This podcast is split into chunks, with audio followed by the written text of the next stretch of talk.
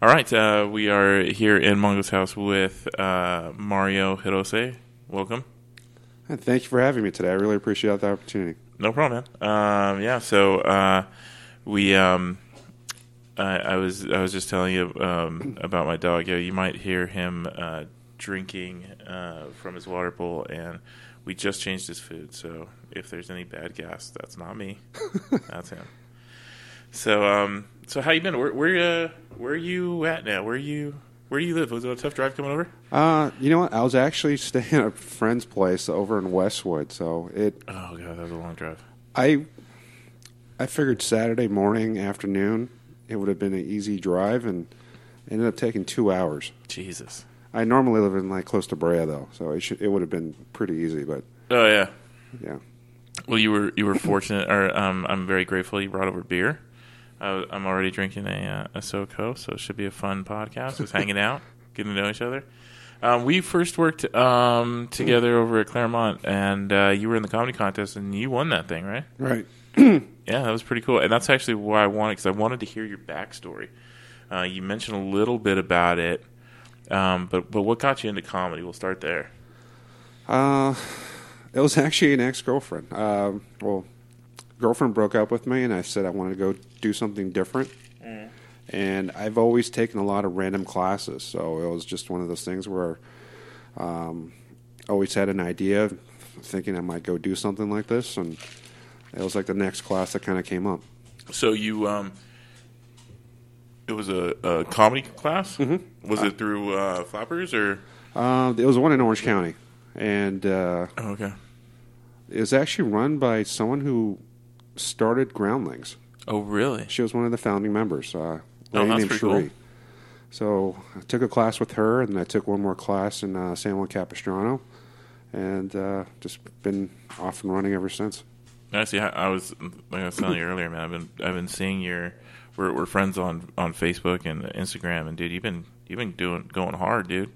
Like you've been playing a lot of shows lately. Yeah, it's it's been lucky. So uh, Yeah. I've got a little bit of a lull just for a couple of weeks, then I've got a couple more bookings, and yeah, I, I was joking with a friend. I actually need to start working it more because I want to be out of uh, shows soon. Yeah, didn't you get a phone call from Jay Leno? I did. Dude, what was that? How did that even happen, dude? In the day job, um, I work in the motorsports industry. oh, okay. Uh, it's for a company called the National Hot Rod Association. It's like NASCAR, Oh, yeah, IndyCar. yeah, yeah. And one of my clients on that side actually sponsors Jay Leno. Um, and, you know, he, he sponsors Jay, and he, they talk, you know, a couple, couple times a month. And he was like, hey, you know, knowing that you do this stand up stuff, why should you talk to him? And I'm like, I'm, I'm like, I'm like this compared to Jay Leno. Like, you know, I don't think it would be worth his time. He's like, no, no, no, seriously. I talked to Jay about it. Um, you know, call him at the garage, tell him that we talked, and you know, you're calling from this client, and I was, so I called him, and it took a couple phone calls. He was in and out of you know his office, and we finally talked, and I figured we'd probably have to schedule an appointment, and he ended up giving me like 35 minutes. Really? Um, offered his cell phone number, had told me to come by his office, and I'm like, oh my god, like dude, that's crazy. Jay Leno's now the most famous person on my cell phone. That's awesome. Yeah. That's way cool, man. So you, you're uh, you're like, hey, um, can you can you mentor me? Like, will you be my big brother? yeah. So, uh, I mean, I sent him a text just saying, "Hey, thank you," when uh, afterwards, and he didn't really text back. But uh, you know, I figured you never know, and yeah. and I mean, I, he was so nice and so encouraging, and uh, I couldn't say anything. I, I can't say more good things about him. It's just he was so accommodating. I was, That's I was awesome, shocked. dude. Yeah, the, I think the the most famous person in my um in my phone book is a, a director of B-rated martial arts movies. Wow. Yeah, that was because I responded to a uh, Craigslist ad, and it's I swear to God, it looked like it was. Uh, they're like, yeah, we're looking for a comedian um, for a special event, and the picture looked like it was a praise concert, like with all these people with their hands in the air, like swaying, you know. And I was like, uh, "Is this a religious concert?" Because I mean, it, it didn't look like white power because there were black people in the picture. Like, so I didn't. I knew it wasn't that. Like, but I was, and they're like, "No, no, no." And so just, I guess, some some photo they threw up for special events. And but it was a it was a celebrity roast of of Art Camacho, and so I I went up there and roasted him, and he's like he's like dude he's like we're working together again, and I was like oh if if not it's like, like you don't know who you're talking to. You're talking to Art Camacho. He always talked about himself in third person. He's like, he's like, you're talking to Art Camacho. When Art Camacho says it, something's going to happen, it's going to happen. I was like, all right, buddy, sounds great. So, I don't know. Maybe he's maybe he's writing something for me. I have no idea. It's it's been uh, that was like I guess uh, middle of, uh, November, I guess, or September, something like that. Yeah. So I loved those like B level like martial arts movies back in the day with like Cynthia Rothrock Dude, and I was sitting next to um, Dra- Don the Dragon Wilson. really fucking whole night, dude. like he was the best, dude. I was I, I and my uh during my my set, I was like um I was like uh and you know Don the Dragon Wilson is here. I said uh you know um I have to tell you I, I grew up watching your movies. Um and as a teenager, uh, they'd always come on like uh, they'd be like on Cinemax, you know, and stuff. And dude, I would just be sitting there, being like, "Come on, Don, knock this guy out so I can get to the real action stars on the Cinemax, the Cinemax, softcore stuff." I feel like this generation too has completely been deprived of it. Like there are no real big martial arts movies anymore when you think about it. no, have you seen the new Jean Claude Van Damme thing oh, from Oh, Amazon? Amazon? Yeah, Jean Claude Van Johnson. have you seen that? No.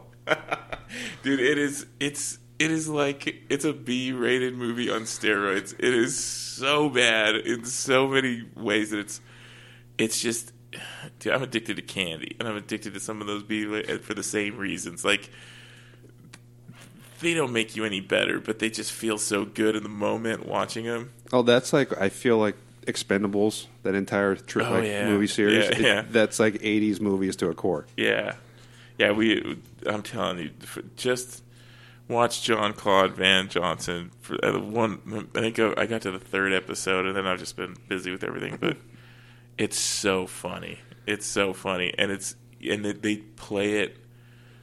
They play it so straight. You know what I mean? Yeah. That it makes it. it just makes it hilarious. But uh, yeah, we. Uh, what, what else? I, I saw that you're into uh, MMA or, or boxing. Yeah, it's uh, I did it when I was a kid, from like eight to eighteen. Oh, really? I mean, I'm Asian, so you have to learn martial arts. Yeah, I got a story about that. But I'll let you finish yours first.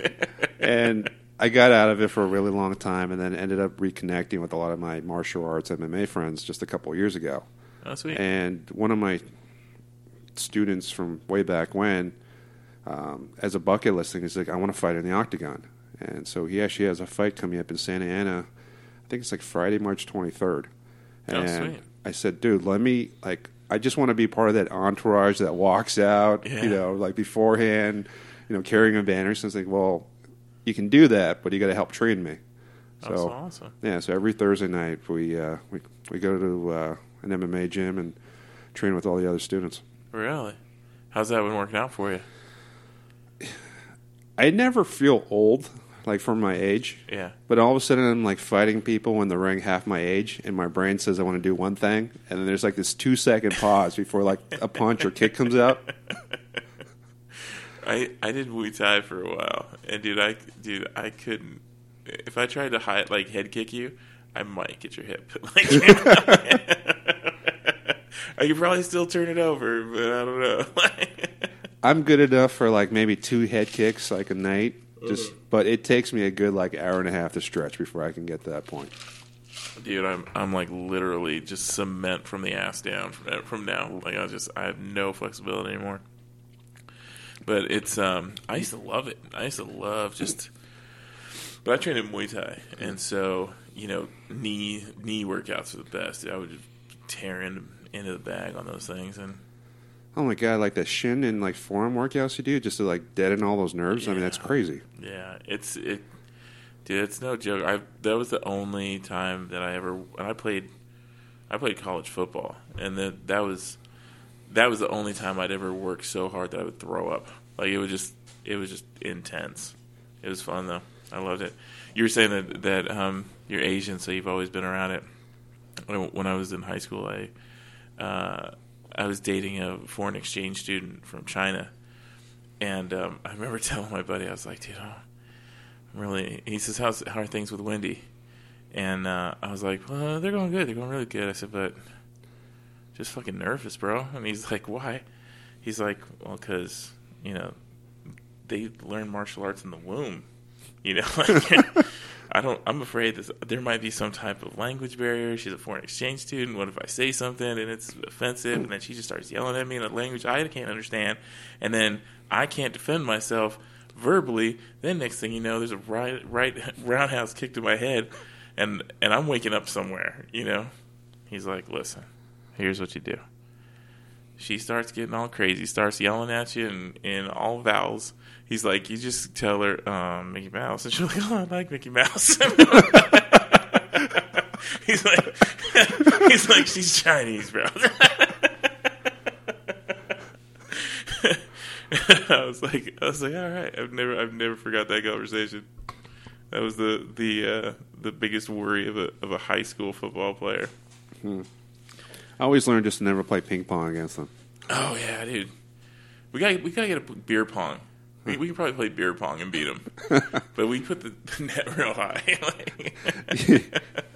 The guy I'm training is actually Chinese, and we just started playing like ping pong together, like competitive. And oh really? I mean, I'm not that good, but he's got like a two hundred fifty dollar paddle, No. and I think I'm like zero and twenty four against him so far. dude. And then, and then he, and he goes and punches you in the face. Yeah. no thanks, pal. Like, why are we friends again? That's funny, man. So what? Um, you you had said that you had uh, you had uh, some health complications, right? Yeah, uh, I had a brain tumor diagnosed almost uh, a little over ten years ago. That's crazy. How did that happen? Um, you know, it's I always tell people, even though it go get like your annual physical because you never know. Yeah. And literally, I went in, blood work, and then just a bunch of levels were just off, and the doctor's like, "This is like you're way out of the normal range of like certain le- levels, and you need to go see a specialist about this." And the brain tumor was so early that I was able to just treat it with medication, or Really? so it went from a threat, and then it went benign for seven years, and uh, and then it ended up hemorrhaging on its own. But Huh. the type of brain tumor I had, most people never know about it. It's uh, it's actually it was on the pituitary, which is kind of like towards the front of your brain. Um, it actually would end up pinching. I'm sounding, sounding like a medical doctor on the optic nerve. Oh, okay. Yeah. And most people wake up and go, "Oh my god, I can't see." They get rushed to the hospital, and then they got to do like emergency surgery to like remove the tumor.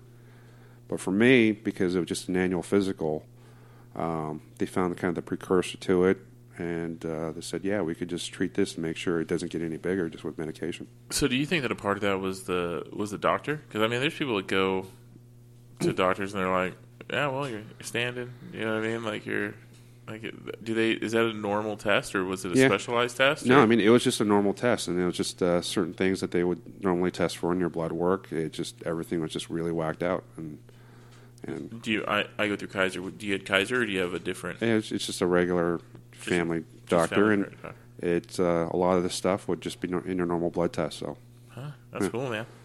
So it, you um you evaded death, but you didn't go into comedy then. no, like you're like you know what? I, I- a couple open mics I've been to, it feels like that though. yeah, yeah. But uh, no, I mean I've done a lot of really dumb things in my life and a lot of dumb classes, so I'm, I feel fortunate. What's so so? What what are some of your other interests besides comedy? I take a lot of random classes, um, and then I try to do like one unique thing a week. So Really? yeah. So what did you do uh, last week? last week. Uh, well, I mean, this week, I mean, easier example, like I performed at the, the original room of the comedy store, so I just did that yesterday. I know I saw that. Dude. That's that's it. How did you get into that? Um, I was at a different show and then talked to one of the comedians, and I always try to make a network, like just make it an opportunity to like meet new people at Uh-huh. every single show. You know, so I end up either Facebook friending someone or just exchanging numbers or something. And then one of the comedians was like, "Hey, I think you'd be great for the show. Do you want to do it?" I'm like, It's the comedy store, of course. That's so, So awesome, dude. yeah, it's uh, the second time I've been there now. Really, dude, all my all my my heroes are there, dude. I fucking love Rogan, uh, Kreischer, um, Burr. I mean, I those those are probably my top three. Um, Yeah, like uh, Bobby Lee was one of the headliners last night, and I kind of flirted with the idea of seeing if I could sneak on stage and see if people could tell the difference between me and Bobby. you're a lot bigger than Bobby, though, right? Like Bobby's a little guy. yeah, he's a lot shorter but I Yeah. feel like build wise we're about the same. And I was like, I wonder if people could tell the difference. If you just stood like five feet behind him, Yeah. like where he normally stands. Little depth perception. That's great, dude. That's great. So, um, you said that uh, you had said that a, a, a girlfriend or an ex girlfriend had kind of gotten you, had broken up with you, and that's what, what got you into the into the comedy thing, right? Yeah, I mean, it was. I mean, it was a couple things. I mean, the first idea uh, or thought of me ever doing stand up, I norm. I'm not that type of person that ever remembers like my dreams. I just go to sleep, I wake up, and that's it. And it was like one of those few nights where like I had a dream that I was doing stand up, Really? and I remember I woke up laughing, and I even remembered my bit. Really? And so when I first went to like my first stand up class, I was like, okay, I've got this bit that I somehow dreamed up Right. and I've never gotten it to work. Like it sucks to this day. Like I've never done it on stage, I've never done it at an open mic. Like it's not that funny. But um, yeah, that was like the first idea of me ever doing this. And then me and my buddy, way back when, used to compete on Facebook, like who had the funnier posts. Oh, okay. Yeah. So it got to the point where, like, we would compete, and then I would get pissed off at my Facebook friends. People like, "This is funny. Like, why am I not getting more likes about like with this, Oh, yeah. with this post?" and then so we stopped the contest because of that. But uh, yeah, and I just remember even back then being so neurotic about like word placement and sentence structure, and you know, oh, it's just so like you, yeah. So you've been you've been writing jokes for a while. yeah, and it's Just just, in a it's, format. yeah, it's just the same thing like with stand up. It's like you think about every single word and.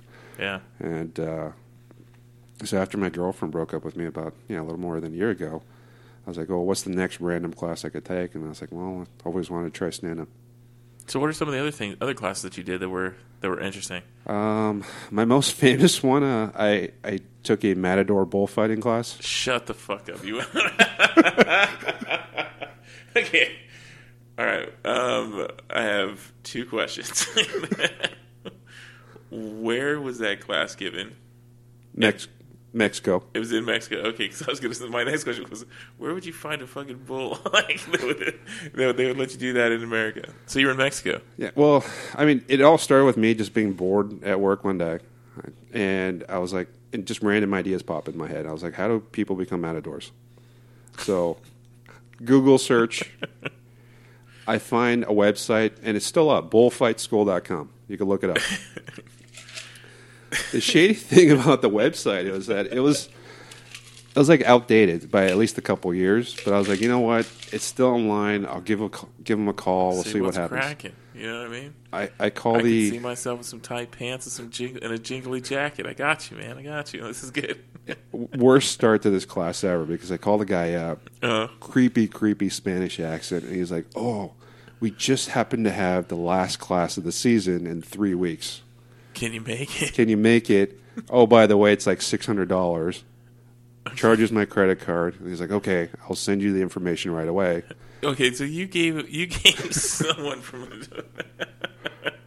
you're that's at least you were able to go and and actually have it because if you called another country, let give them your credit card number for, and they only take the six hundred that they say they're going to. Like I would think that that, that was kind of a, a risky move. Well, the school is actually based in San Diego, and then they would caravan all their students over to like Tecate for the, for the school. I. Um, so the f- day one of the training was actually in San Diego before, and then the next day we went over to Mexico. No, they when you showed up. They're like, "You're not one of those animal rights activists, are you?" Like, one of those, kind of like those bad like drug deal uh, scenes. Like, you're not a cop, are you? You got to tell me if you're a cop. Like, they're not like they didn't, they didn't make sure that you were They- part PETA. No, and I actually almost got kicked out of the school the first day. Um, To tell. the I get you know, and the school is actually just at a guy's house, and so we sit down, and he, Obviously. he ends up being this expatriate who went to Spain, fell in love with bullfighting culture, and somehow came back with a really creepy accent. and we're sitting outside, like in his front yard, in this on this picnic table, and he was like, "Mario, why are you here?" And I'm like, um, "I was bored. I was wondering how people become matadors. Found your website, called you. Now we're here." He's like, "Have you ever been to a bullfight?" No. Have you ever seen a bullfight? No. He's like, what? And he's like confused. He's like, Yeah. what's your experience in bullfighting? I'm like, I saw Bugs Bunny do it once. and I know that don't let the shotgun get stuck on his tail because bullets are going to come out of his horn. That, no lie, that was my answer. He was so pissed, he almost kicked me out of the class. I, I, well, yeah, because you're making fun of his, of his profession. I, that was my honest truth. That's like my experience with bullfighting, and, and it took like every ounce of patience for him to like not kick me out of his house. That's hilarious, dude. I love that. I love that. We uh, so you um, so you go down there, you, you survive the first day, and then they drive you over to the to the uh, it was it was it in you said Tecate? Mm-hmm. So they drive you to the to the bull ring. What was your uh, what were your thoughts at that point? So, well, the training the night before, uh, they called tienta. It literally involved the dude putting up his horns, like his two fingers up, to make like horns, and he would charge me with the with the cape. Right. And so, th- him doing that for three hours was somehow going to like prep me to go fight in a Yeah, A a, ring with a bull. 1500 pound bull. Yeah. Well, in his defense, they're training bulls, so these are like 350 pounds ish. okay. Um, That first night, Uh, or the, like the first pass, I, I, I still replay this in my head to this to this day. I my instructor went up first, and then it totally looked like a bullfight. Like it was graceful. He had all the maneuvers. I mean, just like you would yeah. see on TV. And he asked me to go up next. In theory, the bull is supposed to pass my cape, pass me like another like ten yards, turn around, and then it would give me enough time to reposition, and then you know for me to keep doing my thing. Right. This bull was tired, so first pass, I look like at least in my head. There's no video or evidence of this, like a bullfighter with the proper posture and everything else. Yeah, back was straight, legs were Yeah, were in perfect position. Elegant, proper, everything you could passed possibly think. through. Well, the bull passes the muleta, which is the red cape, mm. immediately turns around, headbutts me in the thigh. Oh god, I fall over onto the ground. As I'm getting up, he headbutts me in the face.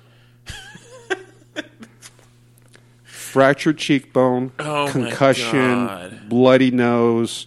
I mean, I've got blood just gushing from my mouth, my How nose. many- It was How many other people were on deck? like, uh, there. There were two other students. yeah, The sad thing too about this was the other two students had these like really romantic backstories of why they were there.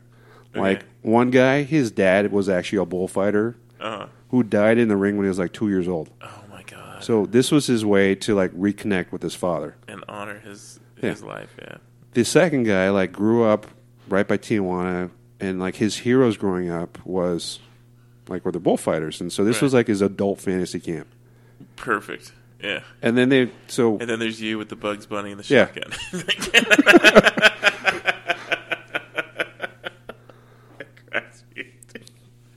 Did you watch? Did, how many times did you watch the Bugs Bunny cartoon? I mean I can't tell you how many times I watched as a kid, but No, but I mean, did you watch it after you booked the thing? You're like, oh, I better, I better study up. That's so funny. So you, so um, so you're on the ground. you've gotten headbutted in the face by a uh, a bull that was my size, three hundred fifty pound bull, and then what happens at that point? Are you do you even do you even remember getting out of that ring or No, no. So I mean, it's I roll over on my stomach. I start getting trampled. They finally pull the bull off, and they tell me to go hide behind like one of the the barricades. yeah, yeah? I've been to a bullfight. Yeah, there's no sense of safety behind that wall. I mean, if this bull's smart enough, all he has to do is go on the other side of this wall and chase me out. yeah, but he And- doesn't see you. So he disappear. like, and you know, of course, everyone knew that like I was going to go bullfighting before I went, and so I was picturing like these great photos and video. I had, even though I didn't have the bullfighting outfit on, I had like a nice dress shirt, I had like a nice pair of jeans on. I'm like, this is going to be like some great pics on social right, media. right.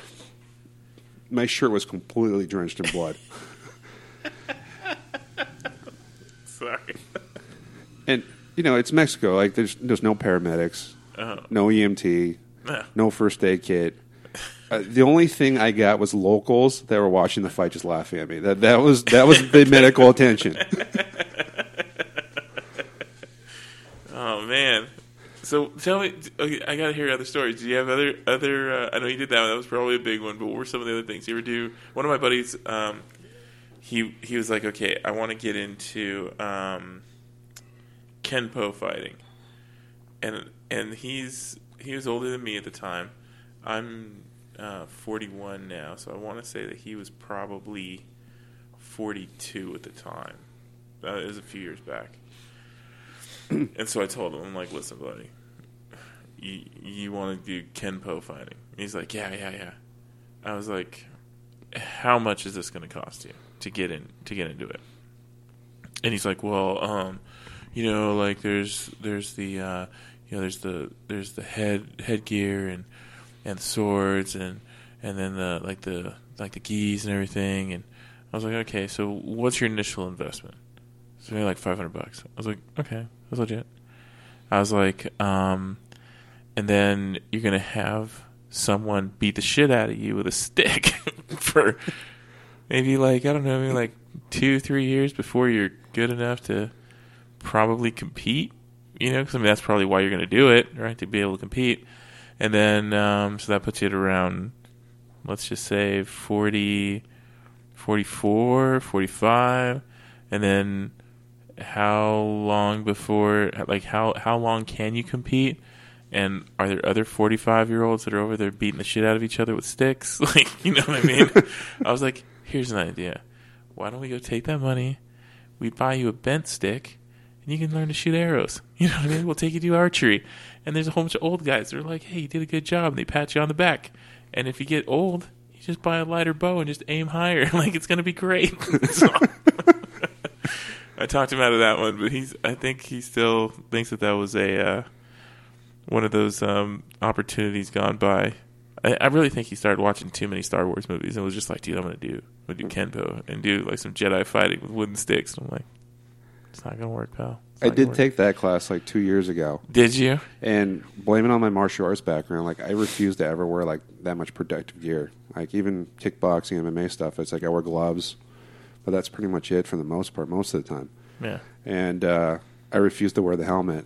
No, you have to wear the helmet. Uh, so it was like the intro class, and I'm like, no, no, don't worry about it. Like, end up getting a whacked in the face, and there's a picture like on my Facebook page of me holding like a bit like a piece of meat because I got like this huge bruise on my face. So yeah, I, I think I took the pain for him.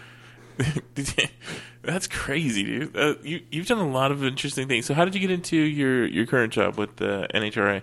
Um, I've always wanted to work in sports, Uh-huh. so my degree's in sports management.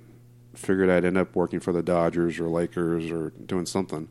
And right after college, I kind of realized quickly that everyone wants to work with the Dodgers and the Lakers. Yeah, Yeah. and they ended up being the first company that called me, and I figured, okay, I'll do this for a couple of years, and then you know move on, and I'll kind of leverage this to that next career opportunity.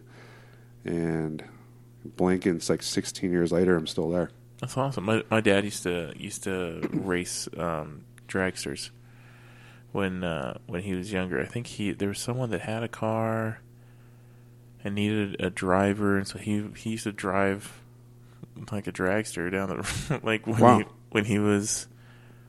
I want to say he was probably like in his twenties, and he was a little guy, and so I, I mean I, I think weight was an issue. It was my stepdad, but he's only like five four, you know. So it's basically like throwing a jockey, Yeah. you know. Like my dad took me to the to the racetrack when I was a kid, and I was like, Dad, when I grow up, I want to be a jockey. He's like, "You better stop growing now because you're heavier than the guy on the on the six horse. I'm like, and I think I was eight.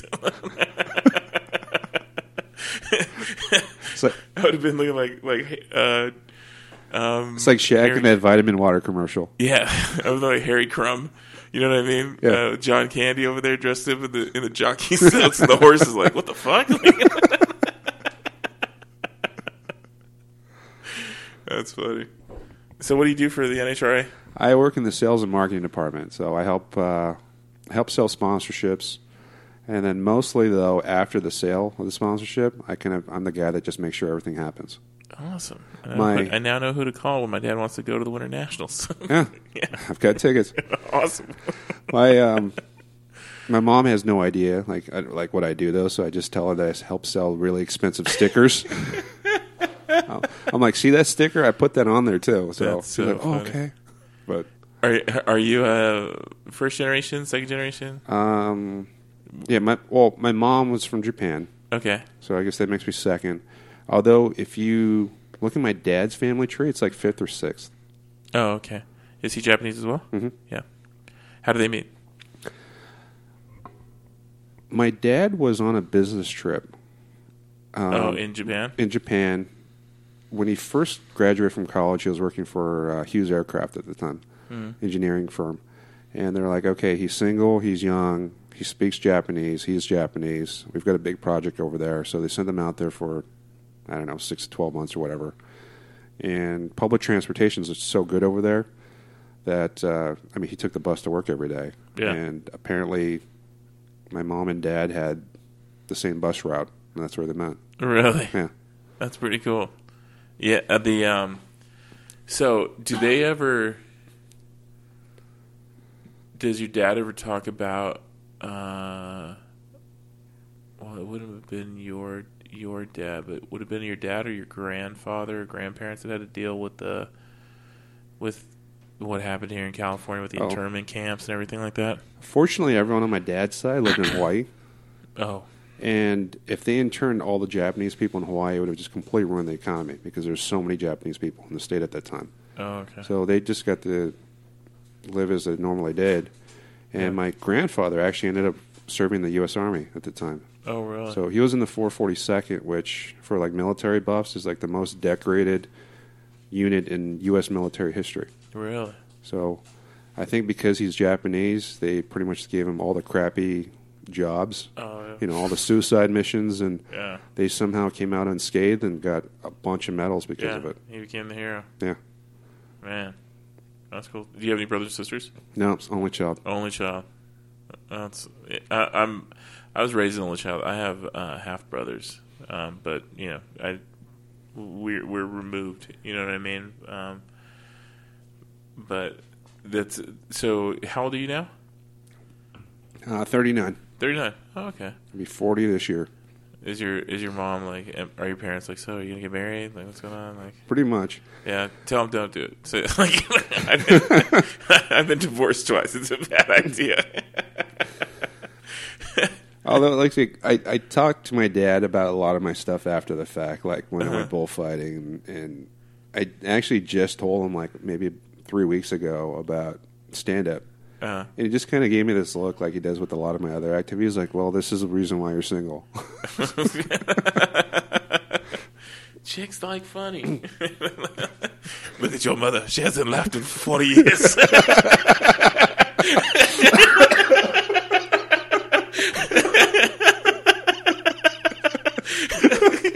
She's not going anywhere.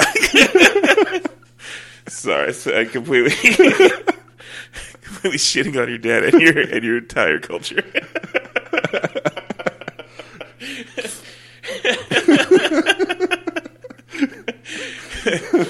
so, so are you gonna stick with uh, comedy for a while, or do you have any other other crazy uh, um, uh, classes that you got planned? You know, it's it- it's good and bad. I mean, this stand-up stuff has been keeping me so busy that I feel like a lot. Before, if you stalk my posts, it would be like, "Oh, I'm doing this this week," and then, "Oh, I'm doing another thing," and like everything. It seems like for the last 12 months has been all about stand-up, and I mean, the opportunities that gotten just in the last year have been surreal. It's so much fun. And you know, it's like I would have if you told me a year ago because my one year anniversary was just like I think last week. Mm-hmm. Hey, you're going to be at the comedy store. Hey, you're going to be at Flappers. Um, you know, you're going to be at the at Irvine Improv or the Ice House. I'd be like, you're nuts. And Yeah. so, um, it's I I'll keep going as long as as people want to book me and you know I get stage time and keep That's doing awesome. this and. Half the fun for me too is just hanging out with other comics. I mean, Yeah.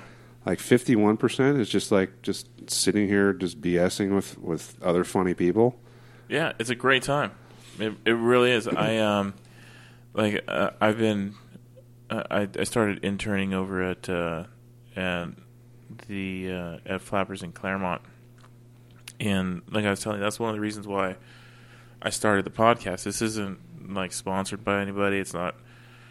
It, it it's not um like backed or funded by by Flappers, but like that's been my home club. That's where I first did stand up, you know. And so um I wanted I saw all of these comics that would bring people to to to see them, but sometimes people just didn't show up or or what have you and but I felt that I would see that when people would come and like get to know someone, they were coming to see somebody they knew, they usually receive their comedy a lot better. And so that was the reason why I started the podcast was just so that it would give comics an opportunity to to you know to to build an audience and so that you can point stuff to things that you're doing and coming up and and so um but even now like I know that the like the bookers like dude you need to start producing shows. And I'm like producing shows? Like dude, I don't even know it, it it literally I tell people all the time it took me 2 weeks to figure out how to turn on a fucking microphone on the shit that I bought. Like I didn't know. I never did any of this before you know what I mean? And so um you know it's it's uh it's a little overwhelming you know in in how much has happened in such a short time. But I love it. I enjoy it.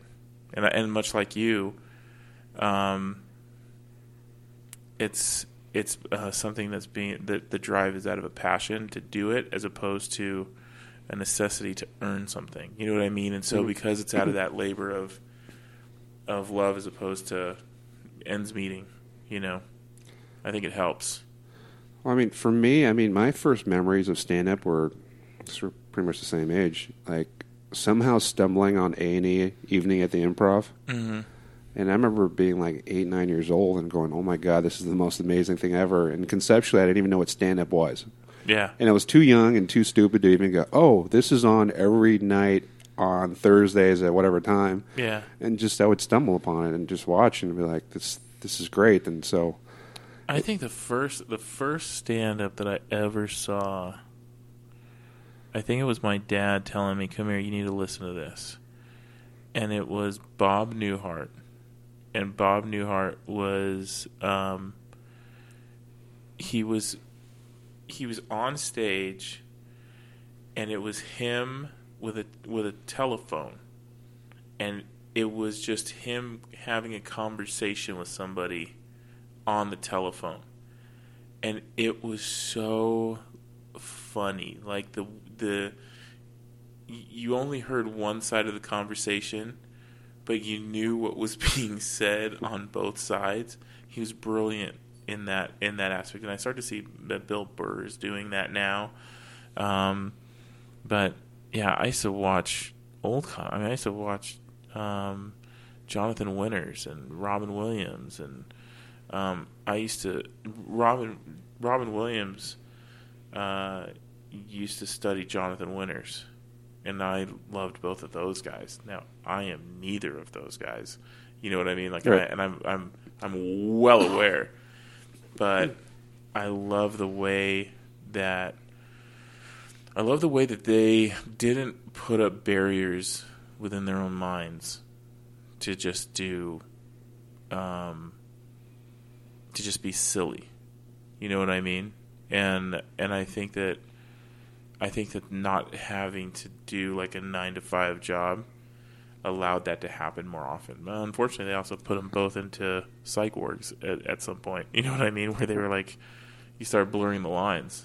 But I guess Aladdin when he was when Robin Williams was doing Aladdin and the genie, there was hours of stuff that they couldn't they couldn't use because it was so it was so blue.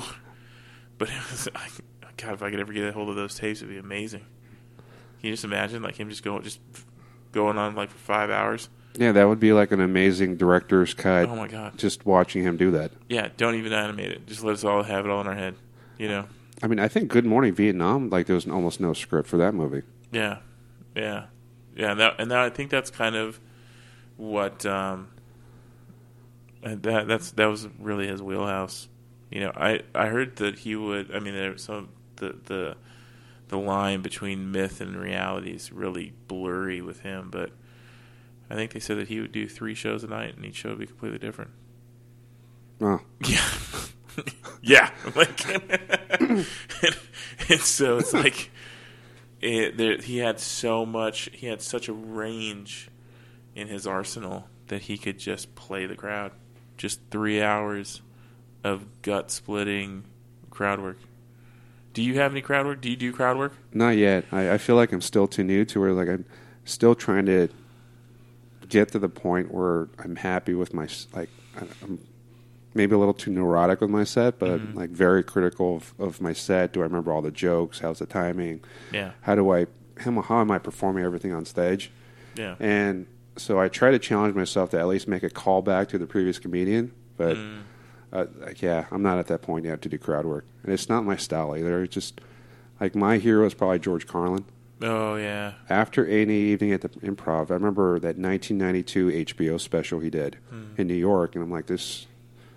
It was the first time I ever seen Carlin before, and I'm like, hold, like, it, it was mind blowing to me, like seeing that special, and he memorized his set like verbatim. Like if convert like conversely to like Robin Williams, I mean, if you watched that show versus another show, it was like word for word. It was like just he was a robot. Yeah, I was. I just listened to a podcast with I, which I want to say was Robin was um, uh, it was Joe Rogan, and they were talking about him, and I guess he would he would go and and write out the entire set and and when I say write out the set, it wasn't it wasn't a like bullet point. It was notes. And so going into the I guess he would start out with cards. He would he would have cards and he would just like all that shit throw it on the floor. And he would just like work stuff out and then once he had it kind of worked into where he was going, he would then have a script. And then in that script he would have uh, he would do theaters, and he would say, "Listen, I'm working out the script. I'm going to be reading off of the script. I have to do this in order to memorize it for a taping that's going to happen." and so there's someone was saying, like, I remember going and seeing it, and it was so weird to watch him with a script in his hand, and he had probably about seventy percent of it memorized, but it was word for i mean that was it was his literature. You know what i mean? Just spoken spoken. You know what i mean? But that's i think that would have been I, I can't do that like you know what i mean? I think bill burr once said that um the the first like when you first start out in comedy you're trying to find find your voice and then they say you find your voice and then you become who you are. He says but what it really is is just that you're you're trying to you're trying to be the person that you are off stage that you are on stage at least for him but there's other people that do characters you know what i mean but it's like Mhm. once you have that comfort level being on stage as you are off stage that's when you find your voice and so i've just started doing crowd work i've just started like engaging the, the crowd and i think being an mc's had that you know where you have to try and like Right. get stuff going But I would say just try it. You know what I mean? And and it, enjoy the moment. It's fun. It's fun. I was I had a guy that it was right after I'd bombed horribly. I had some. I, I asked if there were any college kids, like college students, because I could tell it was kind of a, a younger crowd. People were like, "Ooh, yeah." And so I tell a joke, and there's this uh, Asian kid with big glasses and the hair pulled into a man bun, you know, and he goes to laugh, but he covers his mouth. And I literally took a step down off the stage and I put my arm around him. I'm like, no, buddy, that's why we're here. You're supposed to laugh. I'm like, I get it. You're brown. There's white people in Claremont. It's fucking scary. It's okay, dude. We're gonna. That's why we're all here. we're all having a good time. I was like that guy over there, and there's literally uh, the guy right across the, the way that was fucking like paper pale white, real short haircut, white shirt, business vest on, and a red bow tie. I was like, that fucking guy looks like Pee Wee Herman. He's freaking me out. He's probably freaking you out. It's okay. like, you know what I mean? and I was like, and so, like, it allowed people to just, people want to laugh at the stuff that's happening right now. You know what I mean? It's fun, dude. It's fun. So, what do you got going on in uh, uh, upcoming? Do you have any any uh, shows coming up? Um, I think February 22nd, which is a Wednesday. Um, maybe I've got the date wrong. I mean, so I've got a couple weeks in between. Mm-hmm. Um, comedy and aviation. Um, I've got a show there, and then the very next day, uh, I'm in another comedy contest. This one's called the U.S. Comedy Contest. Uh, I won my prelim, and the finals is on the main stage at the Ice House. Really? So, at main stage of the ice house, that's uh, that's pretty cool. Yeah. Like I, I've I've gone over there and I've done like the um, just the a room. little yeah the, the the room on the side, but I that was where my parent that was the first live comedy show I'd seen was at the ice house. I really like that venue just because it seems like every single like headliner comic always goes out into the patio, shakes hands, like takes pictures and autographs, and it just seems like the, like a really intimate, fan friendly like venue. Yeah, yeah, it's So- good times, man. I mean, I've actually made it a point where after every show, I'm kind of blaming on the day job too. I, Mhm. I usually always stand right by the exit, and I I thank every single person for coming to the show. And Yeah, I, I mean, I I do that too. I've got my cards now. Um, I was telling you, you and you were talking about like my setup that I have.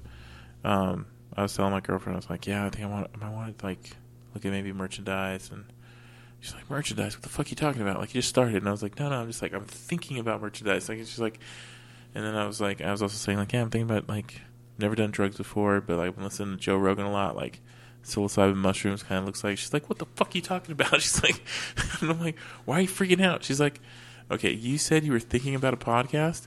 And then we had boxes of microphones and shit showing up. Like, you can't be thinking about mushrooms. You can't be thinking about like about merchandise because I one we don't have the room to store fifty boxes of T-shirts.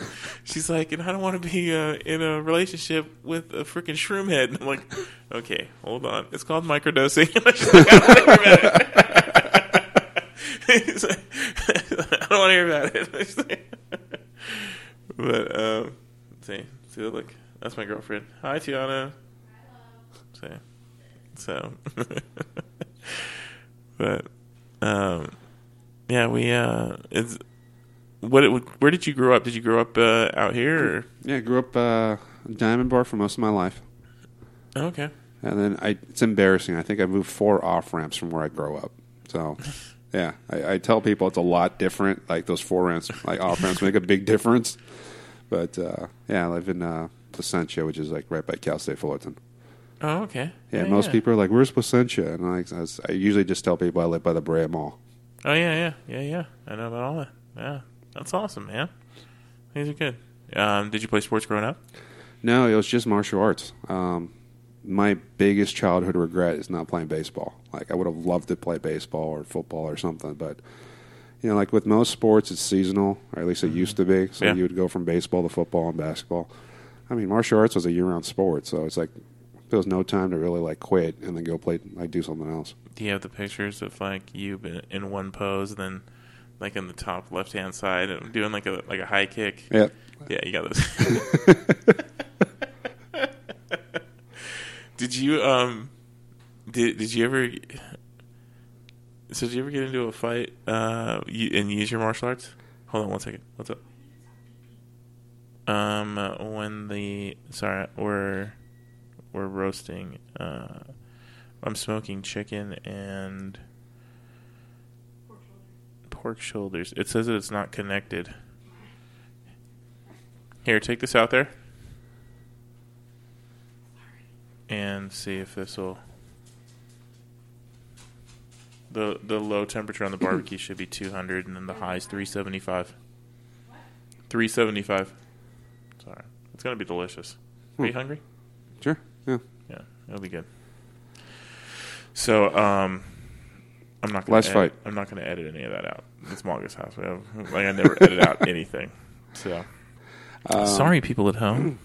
Uh, so yeah, Last so fight. you know your first fight, Oh. like like with that, you had some martial arts training in you.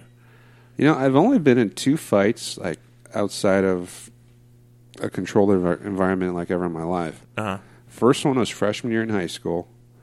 Um, the guy hit me like four times, like in the face, and I didn't think this was going to like escalate to a fight. Right. And maybe because I was pumped up on adrenaline, but I Yeah. just started laughing at the guy. Yeah. And I, I never even threw a punch or a kick. And then his friends were like, "Oh my god!" and they pulled him away before I could even do anything. really. So I guess you could say that was like half a fight. Yeah. They're like, dude, that guy's crazy. it's when you punch him in the face, it tickles. But but even now, like when I'm training every Thursday night, it's like I get punched in the face, and I think it's more of like I'm embarrassed, and then I just Yeah. giggle because it's like almost like an embarrassment, like oh my god, I can't believe he popped me. I would love to get back into fighting. Like, I would love to get back into the ring and just like do something. Cause, but dude, I'm so fucking big, dude. It sucks. It sucks. I miss it. I was even looking at getting a a, a uh, like just getting a heavy bag and and getting some work in. But I might have to go down there and and uh, and mess around with you one day. All right. A good time. Um, second fight was senior year in high school, and it was stupid. It was one of those like girl like me, um, a- another guy liked her, Right. and he thought that if he beat me up, the girl would like him instead. Well, that's what every AMC movie tells you. You know what I mean? If, if you're just watching, if you're just watching westerns, like, and and plus it was it was actually a freshman too who was taller than me. I was a senior at the time, uh, and so he started wrestling me. I immediately got him in, and you know this is like 1996, so this is like UFC one two. This is like UFC in its infancy, right. and I already knew a lot of the the submission moves and everything else. I quickly took like took him down and got him in an armbar. No. and no one had ever seen an armbar before. So there's like jaws were dropping. Like, what the hell is he doing? And all he knows is he can't move because Yeah. you push your hips up, you could break his arm. Right. So yeah, and it that fight lasted like maybe ten seconds, and and then it was like over before it started. That's crazy. I I grab people by the throat. Like I don't punch people. And it- and I, I was a bouncer for like ten years, and there'd be like fights that break out, and so like I would. I would just go over and just grab people by the throat, like, and the bouncer like, "What the fuck you doing? Why are you grabbing people by the throat?" I'm like, "Well, because I'm nice. Because if I strike you, I'm gonna break your jaw." Like, and so like if I if I grab you by the throat, That's a power move right there. you don't breathe. Yeah, It's like that's like Darth Vader stuff, you know.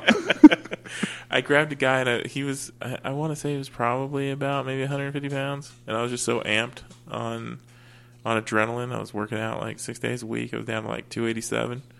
Freaking picked that guy up by his throat like a bass. Started walking him out. I had I'd caught a punch that he was throwing, and I swooped him up. And I was walking him out, and the bouncer's like, "I got him! I got him! I got him! I got him!" And he's like, "He's like, why do you do that?" I was like, "I don't want to hurt him."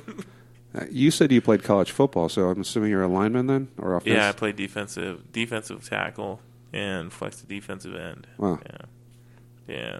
Six six four, three twenty five, playing right.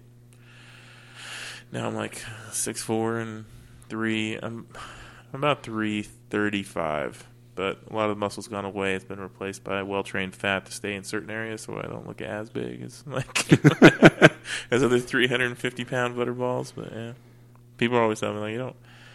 And that's why I asked the, asked one of my buddies that's a um, that's a CrossFitter, because I, I I was like, dude, am I am I repulsive?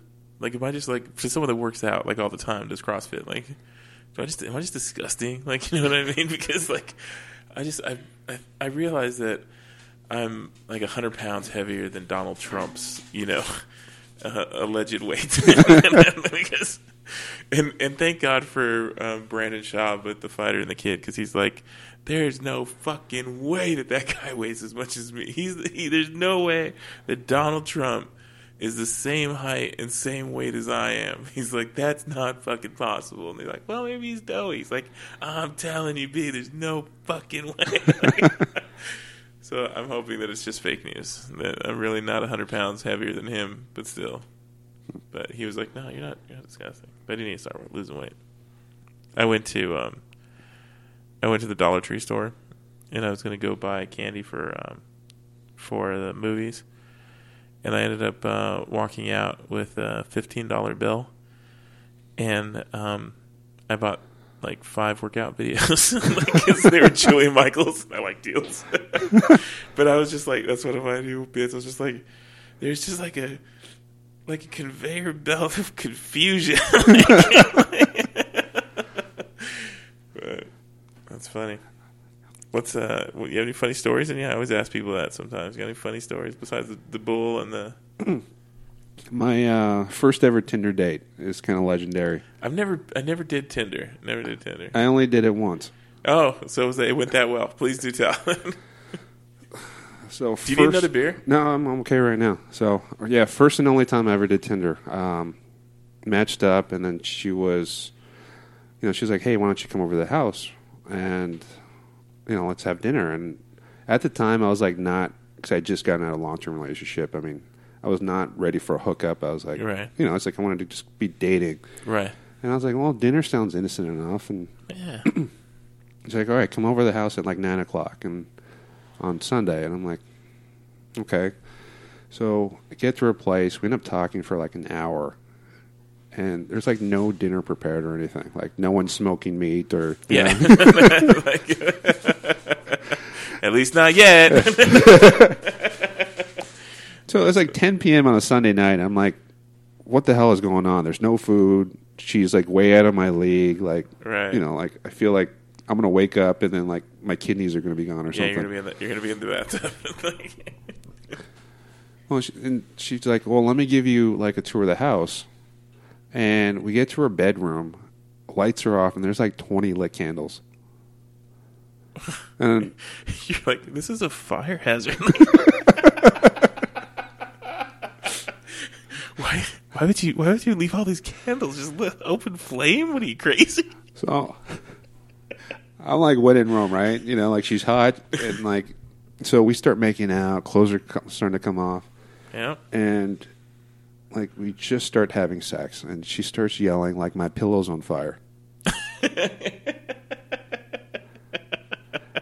And I'm like, I have no like, is that a new term? Like, what the hell's going on? Lo and behold, a pillow fell off the bed onto the ground, onto a candle. The pillow is really on fire. so she jumps off the bed, grabs the pillow, runs to the bathroom, you know, douses it. Yeah. And I'm like in La La Land because I was like, oh, this is the first time been with a like chick- girl in a while. Yeah. And then I look over, I swear to God, the wall was on fire. Oh no.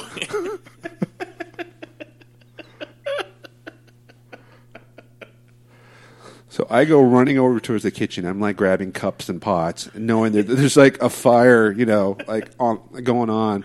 I finally douse it. Uh, Smoke fills up the room.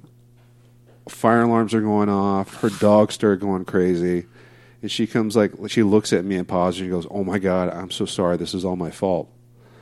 And my evil ex girlfriend, who would you know, last girl that I dated before her, yeah.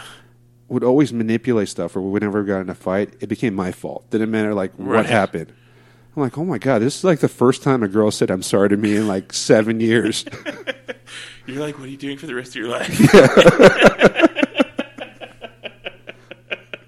we could give. I could talk my mom into the fact that you don't know how to cook. It's all right. That's so funny. So yeah, I, I literally Tinder became Tinder. And, so you so you never went out with that girl. You never never talked to that girl again. well, there's fire marks on the wall, and we never really got to finish that night. Right, right. So in my head, I'm like, okay, she's easy, she's hot, she's gonna willing to put out. How am Fires. I? Gonna, yeah. Fires. I mean, how, how dare you, sir? How dare you? So I was like, I need to see her again. right. So in my head, I'm like, you know what? Why don't I help you fix your wall? Hey. I'll come back over. We'll fix this wall, and then I figured I'll be able to start what we know. Yeah. Finish finish it. Finish the night off. And I even prefaced it because me thinking two steps ahead, like a chess player, I was just like, you know what? I'm going to try the cheap way first. This is the most economical way to fix the wall. Right. It may not work Right. So hey, you you might need to see me again. because the you know option B is like we're going to have to get new drywall. This is going Right. to take like you know four hours ish. So I, I set up two dates. I actually did look her up recently. I mean, because that was a couple years ago. She ended up in rehab, so I did Ah, see, dodged a bullet. Good job. Yeah, it's uh, I in my dating life. I'm kind of a bad judge of character, so it's uh, I'm a bad judge of picking wives. Apparently. it seems like it. Yeah, yeah. I've had uh, I've had two. Um, both have cheated on me, um, and uh, that's how I got into comedy. it was just like, like this is going to be cheaper than therapy. So yeah, but it's been fun. I mean, uh, not having it. The first ex-wife. So the first ex-wife, you didn't have any. I didn't have any kids, so that one's easy. You never have to see them again. But so the next one, you know what I mean? That you know you have to you have to co-parent with, but she stays on her side of the golf course, and I stand on my side of the golf course. We're fine. She lives in the same community, but I never, I try not to ever see her. Huh? Works out well. Yeah. Uh, you were gonna tell. So you did the Tinder date. I never did. I never did Tinder. I actually did the pre-Tinder, um, which was called just talking to girls. Um, and I remember one time there was this girl that I hadn't seen in in a long time, and I, I've never, I've never dated a black girl before. Um, but there was, I take that back. I took I took a girl out uh, on a date, and, and she was really really pretty. But we it was just the date, and I didn't like how she interacted with the server, who happened to be one of my best friends, but she didn't know it, and so that wasn't that didn't work out real well. But um, I there was a girl that I had seen, and I was like, oh, I was like, so uh, how you been? We were like talking back and forth, and she's like, oh yeah, we should get together and have dinner, and I was like, oh, that'd be pretty nice, and she's like, yeah, I'd really like to spend time with you, and I was like all right, like I think I can see myself doing that. She's like, hey, um, I got my clit pierced, and I was like, okay, see you later. And I was all, I'm out. like I was like, I didn't. I don't. That's why I don't think I could ever got into Tinder because the whole idea is like. We're having we're gonna be fucking by the time this this like this interaction is done, and I was just like, I can't handle that kind of pressure. Like, you know what I mean? Like, I just, I don't know. I, I don't know why I'm weird like that, but it's just like, I want to try and like accidentally have sex. Like, whoa, hey! like, I don't like finding out what I'm getting for Christmas anytime in November or December. I want to know on Christmas Day or, or later. I feel like too, if someone with a clit pierce, it's like you got to bring your A game to that.